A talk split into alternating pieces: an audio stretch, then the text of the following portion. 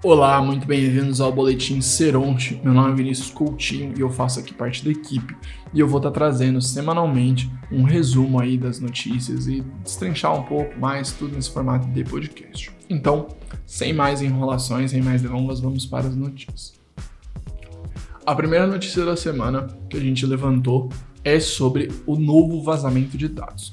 Caso você não se lembre, é, teve um vazamento de dados também ano passado que, segundo informações, a base da onde vinham esses dados era da Serasa Experian.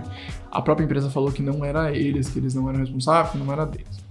Agora, esse novo vazamento que teve de 223 milhões, que afetou 223 milhões, segundo informações, ele veio da base de dados do Poupa Tempo.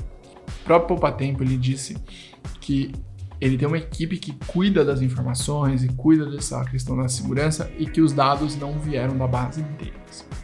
Atualmente, o hacker que conseguiu coletar todas as informações, ele está vendendo essas informações, esse banco de dados, por 0,3 Bitcoin, que é uma moeda virtual que não pode ser rastreado, que dá em torno de 94 mil reais.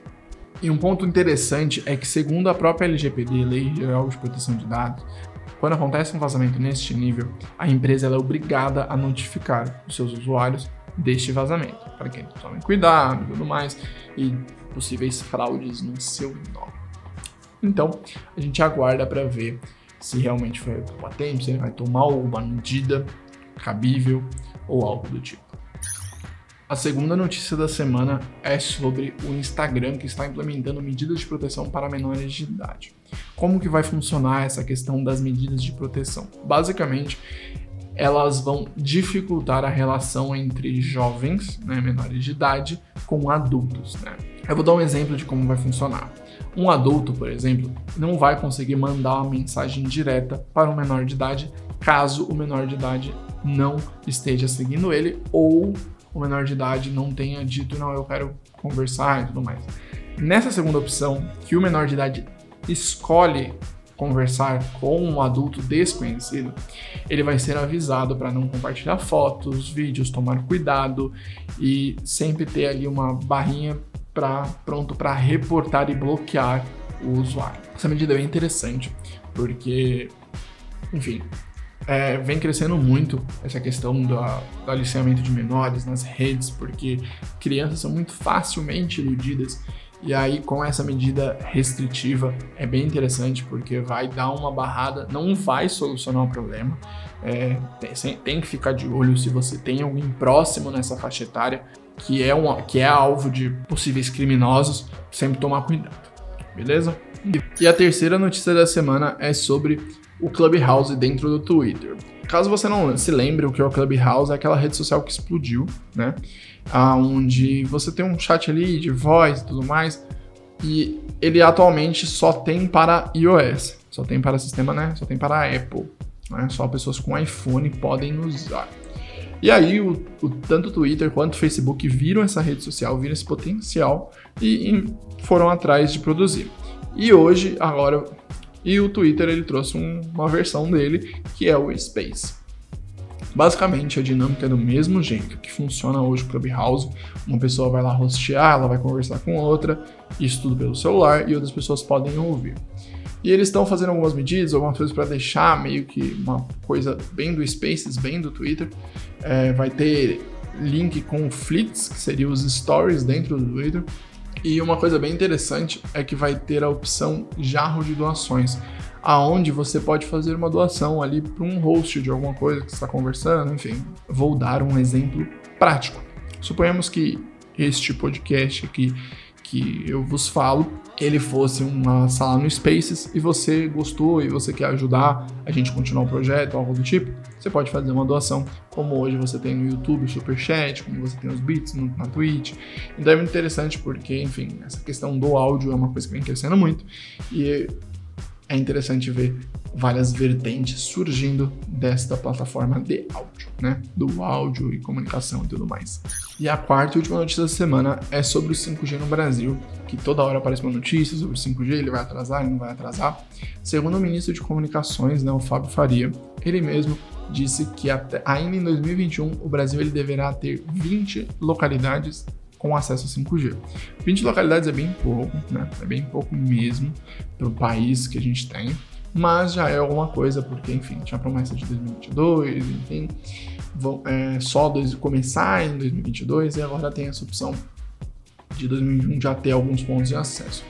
Basicamente o 5G ele será standalone. Como que funciona essa questão de standalone? Ele basicamente ele vai ser uma rede só, uma rede própria, individual para ele, ele não vai dividir com nada. Às vezes em rede de internet, que é o que causa, causa oscilação, ela divide com rede de televisão, com rede de rádio, e isso gera uma interferência, gera uma certa lentidão e gera uma latência. É, e ele mesmo disse que é muito mais do que um aumento de potência e velocidade. É a questão de você, é da tecnologia mesmo. E para acontecer de fato e tudo mais, essa questão do 5G, vai haver um leilão, né? Saiu até o edital do Anatel e tudo mais, um leilão para ver qual empresa estaria implementando no Brasil a rede 5G. E é importante ressaltar o seguinte, e é interessante ressaltar que a Huawei, a chinesa gigantesca, ela não vai poder concorrer nesse leilão, né, de poder implementar e tudo mais. Novamente, essa discussão e tudo mais, segundo o próprio ministro, ela não preencheu os requisitos exigidos na operação.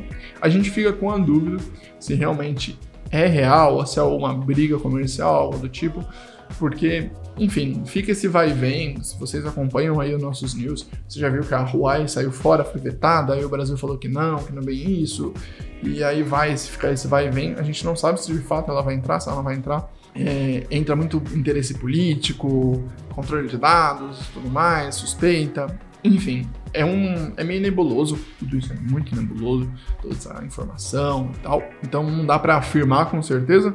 É só esperar para ver realmente o que vai acontecer, quais são as cenas do próximo capítulo. E, enfim, a gente já segue aí acompanhando e qualquer novidade estaremos trazendo aqui ou no podcast aqui no Boletim Seronte ou também estaremos colocando aí nas nossas redes sociais ou algo do tipo. Beleza? Sempre vamos buscar aí informar vocês. Então, este daqui foi um Boletim Seronte, o primeiro Boletim Seronte. Espero que vocês tenham gostado, espero que vocês acompanhem. É, vamos trazer aí mais notícias, mais notícias. A ideia também é que neste Boletim Seronte a gente não se prenda só às notícias de lá. Se tiver, vamos supor, hoje a gente traz para vocês uma questão, uma média de 5, 4 notícias por semana, mas se aparecer alguma notícia, alguma coisa do tipo, a gente pode trazer aqui, então aqui pode ficar com mais notícias, é bem provável que aqui tenha mais notícias e mais informações.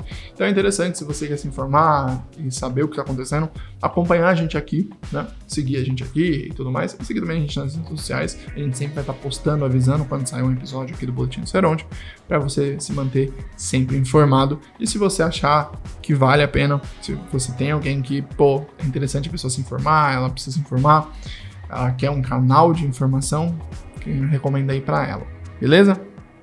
Então, muito obrigado pela sua presença até aqui. Esse foi mais um Boletim Seronte. Te aguardo no próximo. Um abraço.